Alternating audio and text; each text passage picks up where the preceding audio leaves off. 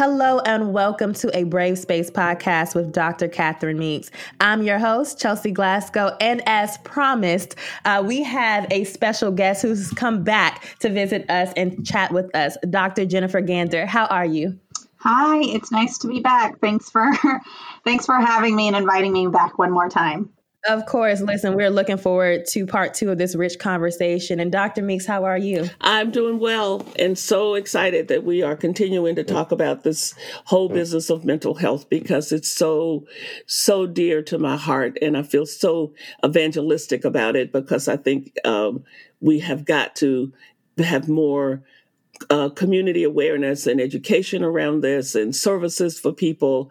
And so it's just a wonderful honor for us to have this chance to put this out in the public in this way and in any other ways that we can as well. For sure, for sure. Well, listen, we'll jump right into it. As you guys may or may not know, May is Mental Health Awareness Month. May is also Asian American and Pacific Islander Heritage Month. And so please visit our website, centerforracialhealing.org, um, to stay in the know with Asian American resources. But again, today we are continuing our previous conversation on the relationship between mental health and physical health. So, again, we're going to jump right into it. And I want to talk about um, the intersections between mental health and physical health, especially as it regards um, to race. So, Dr. Meeks, can you start to tackle this for us? Um, what do you think is the intersection between mental health and physical health when it comes to race? Well, I think there's a we're starting to make that case more carefully these days with the conversations about mental health, racism as a public health crisis. I think that that's bringing that up to a different level, a level that it should have been at a long time ago. And clearly, people who are struggling on the margins with because of race but even poverty and other things have a different set of stressors. I think everybody living on the planet has a stressor about something. But if you then have race and other kinds of issues around that then it just it just in, uh, impacts you even more specifically. And then th- and there's a whole whole way in which uh, people who are oppressed try to figure out how to look like they're okay. And so they don't necessarily find it easy to admit that they can't make it, they can't handle it. You know, in the mm-hmm. African American community, we are very reticent to admit to internalized oppression issues because we want to be well, we want to be okay, and we want to proclaim ourselves as okay. And and that mitigates ag- against being able to confess not being okay.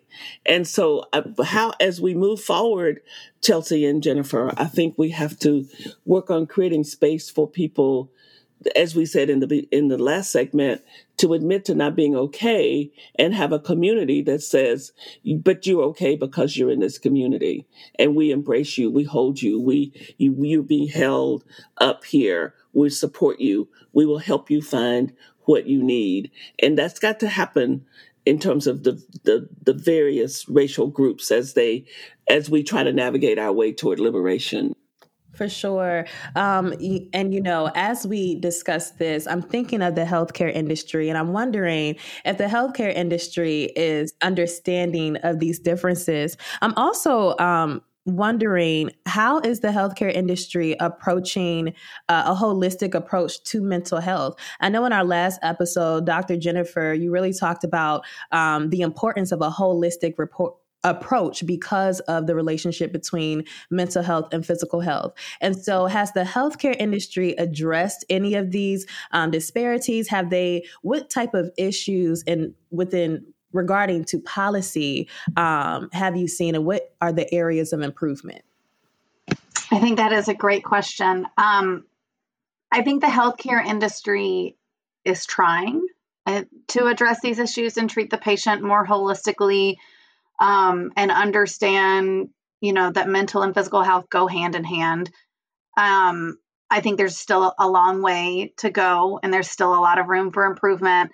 And I think, unfortunately, within the healthcare industry, you see that there are some healthcare institutions that are getting it right and some that are not. And um, which only kind of exacerbates and in, increases the disparity that we're already seeing, right? Is that you know, I think it would be great if, say, you know, the leading healthcare institutions in Georgia were getting it right. But what does that mean for our brothers and sisters in Tennessee, in Alabama, in South Carolina who don't necessarily have access to these things? One of the awesome things that I've seen come out of this entire pandemic from a healthcare institution point of view is that there has been such a big push towards telemedicine and virtual visits, right? So, you know, just because you might not necessarily be living down the street from a clinic or a doctor or a therapist or a counselor that can treat um, that can treat you for you know any of these physical or mental ailments doesn't mean you can't you know get on a phone and talk to someone about it or get on a video chat and talk to someone about it so i do think that that has been a really nice improvement and even though it there are still barriers and challenges to that, right? There's still barriers around access and especially with video and broadband internet and all of that. Like there it's not perfect. Um, but I do think pushing out over the past 12 months these healthcare institutions and these platforms to try and connect people who aren't necessarily in the same county, in the same zip code, but might be across the country will improve access to care um, and you know kind of getting at with these policies we had um, dr meeks in one of the, the town halls that uh, you all that the center hosted you know talked about just the unfortunate ramifications of institutional racism how there are fewer and fewer black and african american clinicians and therapists because you know medical schools and trainings were shut down and it's really hard, I think, especially around mental health, where there is a stigma across the board, you know, across genders, across race and ethnicities, but, you know, more so in certain subpopulations. Um, if I can't go to someone who looks like me or might have shared experiences, it's going to be harder for me to open up and it's going to be harder for me to be vulnerable with these patients. And so hopefully um, we can, as as a larger, broader healthcare community, start making those changes and making sure that our patients are feel represent feel represented when they're coming mm-hmm. in and talking to a clinician or a therapist or a social worker at the same time trying to leverage some of these technologies that have come about in the past 12 months to you know if the representation and that access isn't down the road then maybe it's just a click away Right. And and you know, Jennifer, to add to that, part of my journey was working in a uh, public uh, community clinic as a social work technician way back in another lifetime, and um, and one of the things that I that was so disturbing to me was the racism that existed among the all white staff. I was the only African American person there as a worker and and to to the racism that existed that wasn't that was un, mostly unconscious. So the poor black people who came for services are getting another dose of what they're struggling against all the time in their lives. And so we you know it, this is not to say that white people can't white therapists can't treat black or brown people. I'm not saying that, but the level of sensitivity has got to be stepped up because otherwise it becomes a, a almost a double a double layer of of um, adversity that the patient comes in for help to the doctor who is can't see them clearly because of their own uh, racist lens, and then you then you're left with you know maybe you would have been better off if you hadn't made that visit. No, I, I think that's really important. And I think um, not just in the realm of mental health, but, you know, just in the realm of health in general, that there are agencies across the country at different levels local, regional, federal who are trying to trying to address this um, in a multifaceted approach. So, Catherine, to your point, I mean, you know, you were the to go back to the anecdote that you just shared, you know, you were talking about the patient and how, you know, you experienced as a as a colleague your other your white colleagues implicit bias um, and then how that their implicit bias might impact the patient. But what i heard and what hurt my heart the most is that you know your white colleagues implicit bias might have actually pushed you out of that realm altogether right? Because you felt unsupported. And so it's it's a matter of also you know not just like clinicians and healthcare workers trying to make sure that you know we've all got implicit biases. It's just a matter of like we need to recognize and we need to be mindful of them and work against them right?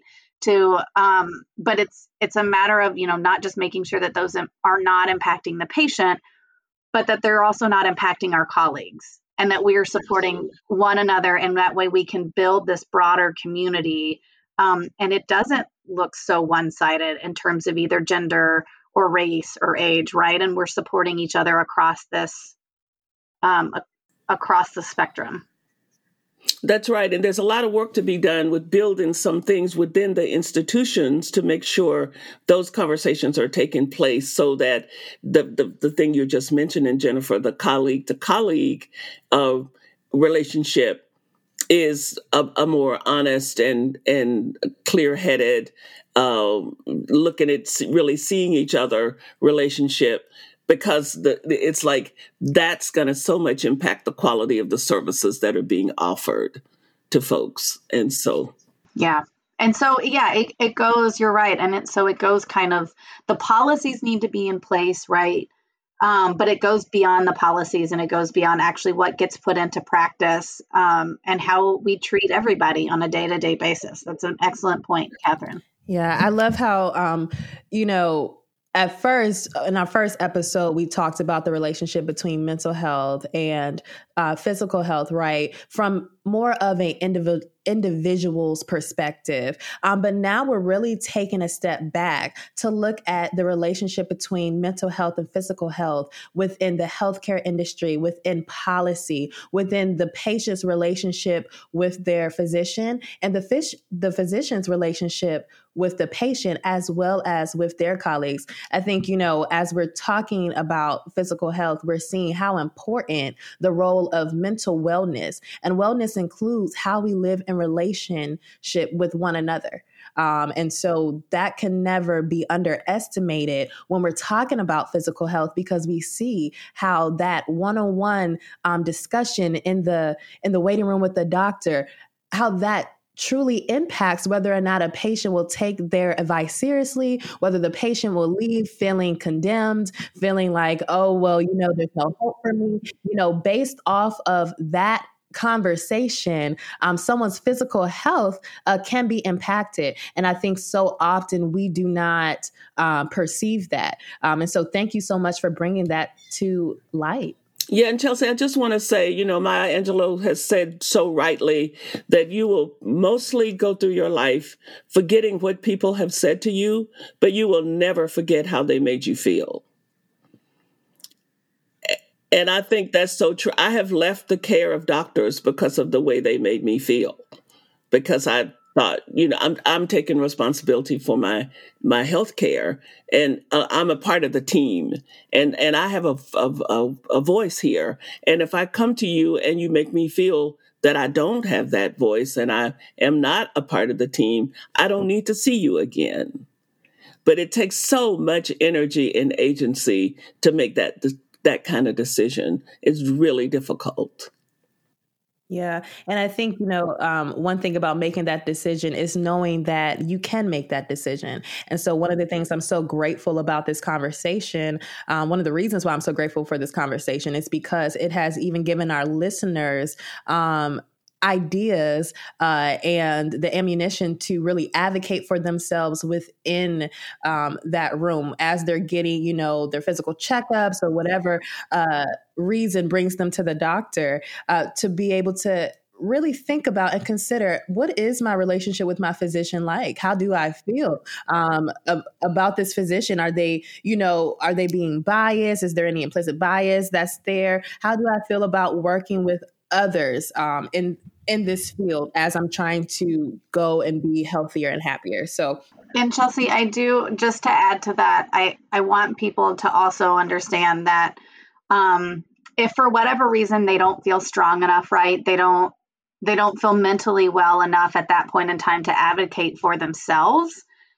I want them to be able to feel comfortable enough to reach out to someone that they trust.